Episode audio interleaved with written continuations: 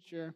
Now, some of you, like myself, every once in a while, I think to myself, why in the world do we have a Christian school?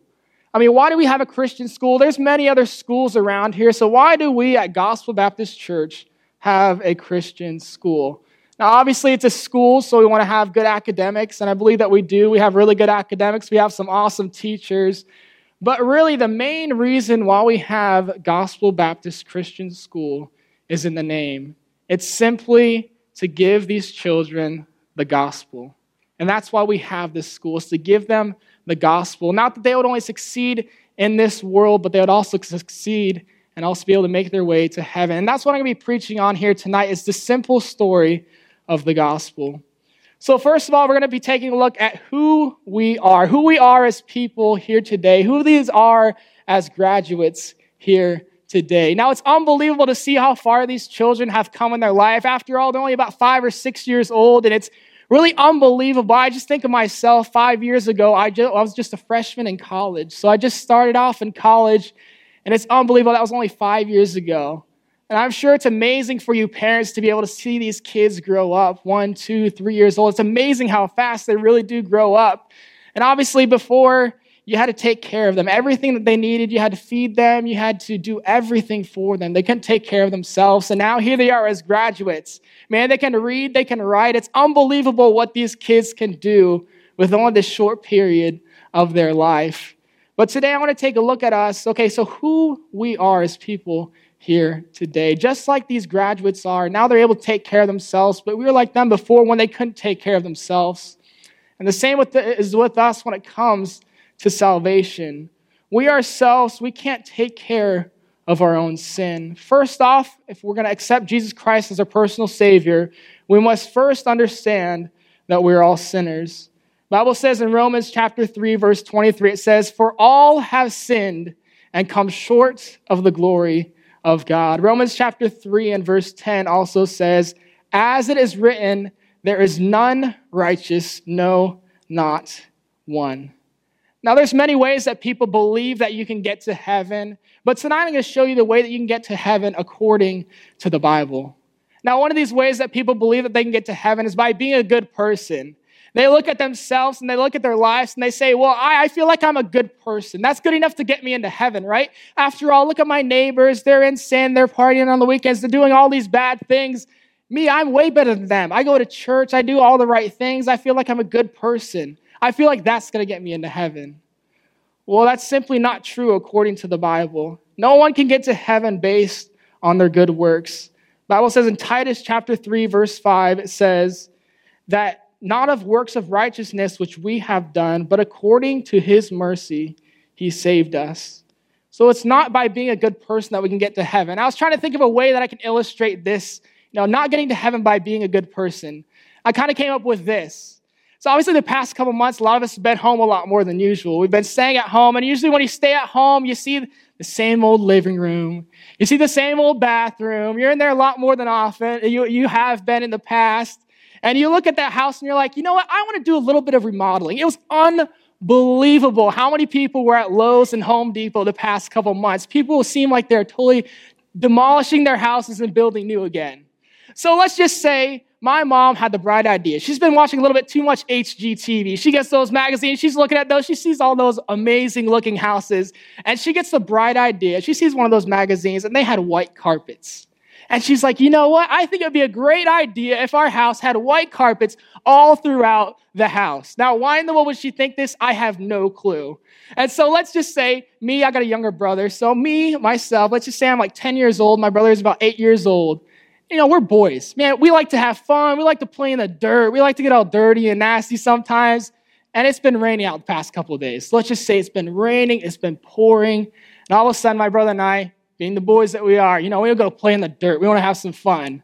And I get outside, and all of a sudden, I see my friends. They're out there playing football. Oh, man football. I want to go play some football. So I go out there. It's all muddy and nasty. I play football with my friends. I just get caked in mud from head to toe. I have mud all over me. I look like Pigpen from Charlie Brown. And my brother, obviously, I'm not going to let him play. He's the younger brother. I'm not going to let my brother play. So I say, no, you, you just stand off in the corner and you could be like a, You could be like this cheerleader or something. Just stand off of the corner, and so he's not able to play. I know, sad, sad news. He's not able to play. But all of a sudden, it's about supper time. I'm getting hungry. We're getting hungry. So we head on home. And as we get home, there's that white carpet. And in my 10 year old mind, I'm not thinking, I don't care. I walk right on in there, right to my room. I get mud all over the place. And all of a sudden, I hear that sound where I know the next thing that's coming is surely going to be death. All of a sudden, I hear that dreaded middle name Thomas William Sweat, what are you doing? What are you coming to my house all dirty? And I'm like, oh, great, I'm done for. And then all of a sudden, she sees my brother. He's about to walk on in. She yells at him, hey, stop, stop. No, you can't come in. And he looks at, he looks at my mom and he's like, well, I, am not as dirty as Thomas is. I mean, look at him. He's got mud all over himself. I only have a little bit of mud on my shoe. And she says, It doesn't make any difference. This carpet is pure, it's white. You can't come in here even with that little bit of dirt on you. You see, the same as with us, believing that we can get into heaven by being a good person. Like the Bible says, for all have sinned and come short of the glory of God. God can't allow any sin into heaven. So even if you have a little bit of sin, it's like walking on a carpet with the pure white flooring. Even if you have a little bit of dirt on you, even if you have a little bit of sin, you simply can't get to heaven according to the Bible. Another way that people believe that they can get to heaven is by good works. I'm a good person. I feel like I can get to heaven by my good works. Well, sadly, this isn't true according to the Bible as well.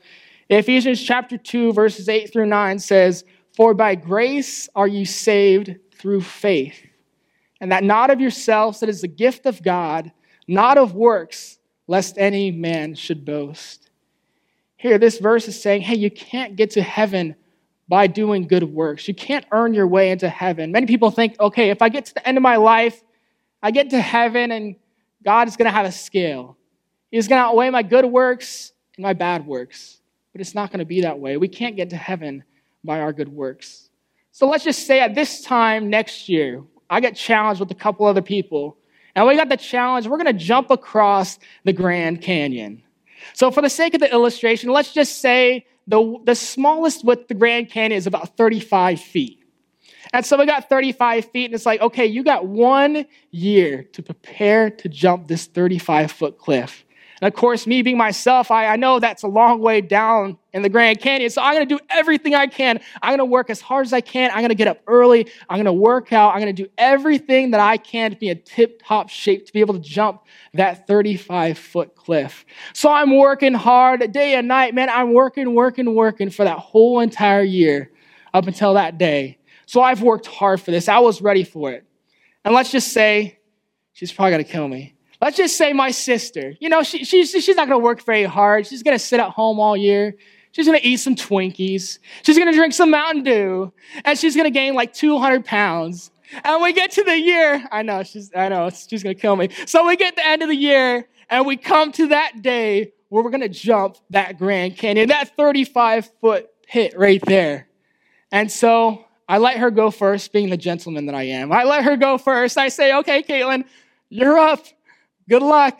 And so she hasn't worked very hard. So she takes about three or four steps back. She's like, eh, whatever. She's about 300 pounds. She goes there, boom, boom. The whole earth is shaking. She jumps off the cliff.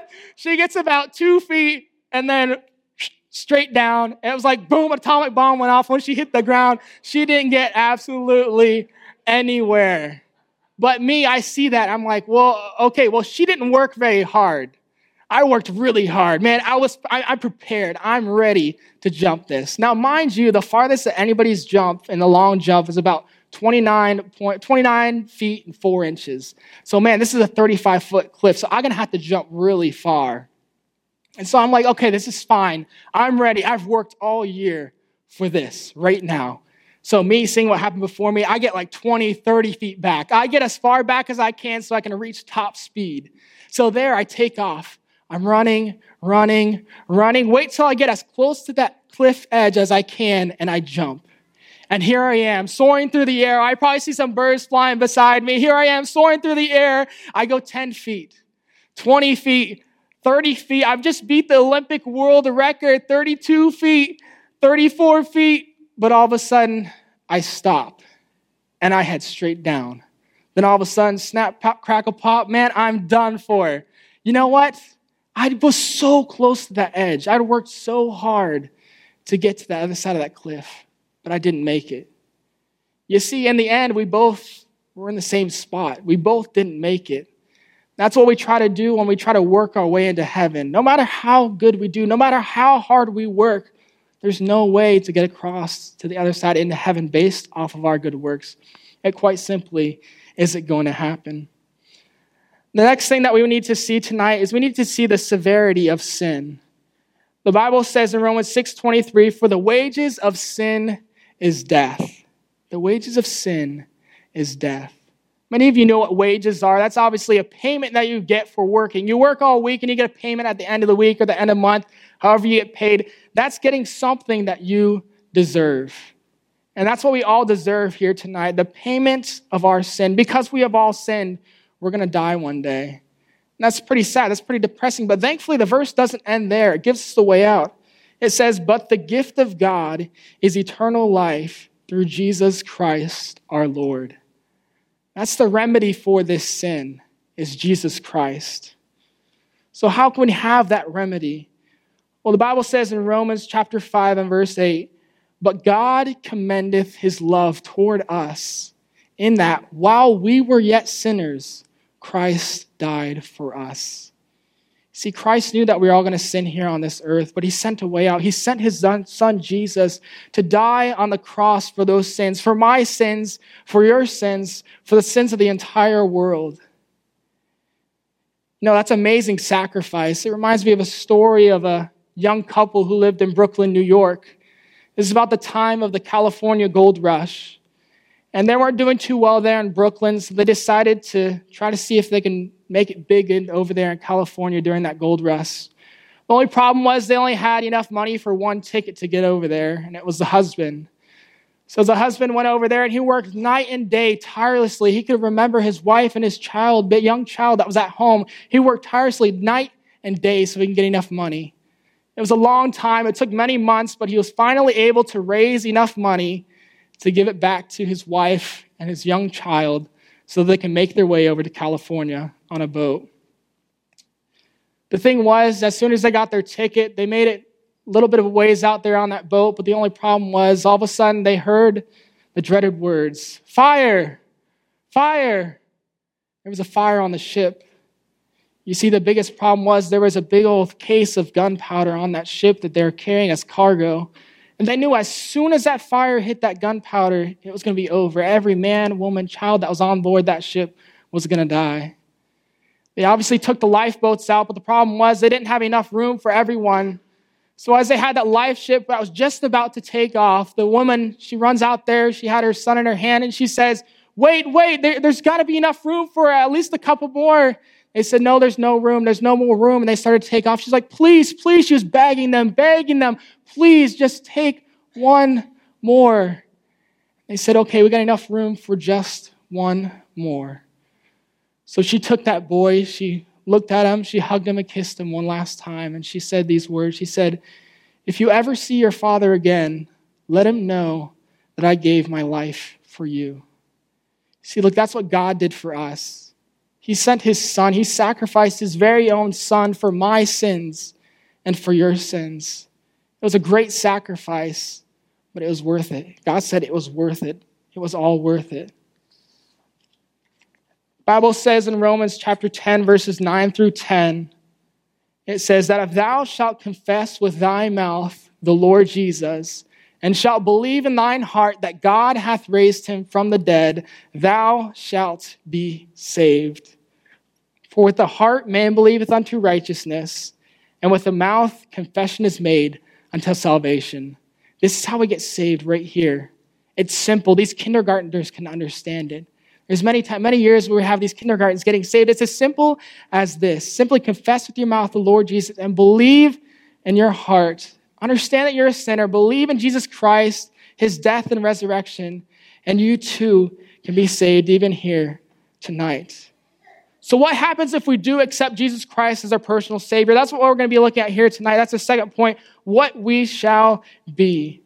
1 John chapter 3 verses 1 through 3 says, "Behold what manner of love the Father hath bestowed upon us, that we should be called the sons of God. Therefore the world knoweth us not, because it knew him not. Beloved, now are we the sons of God, and it doth not yet appear what we shall be, but we know that when he shall appear, we shall be like him, for we shall see him as he is. And every man that hath this hope in him purifieth himself, even as he is pure.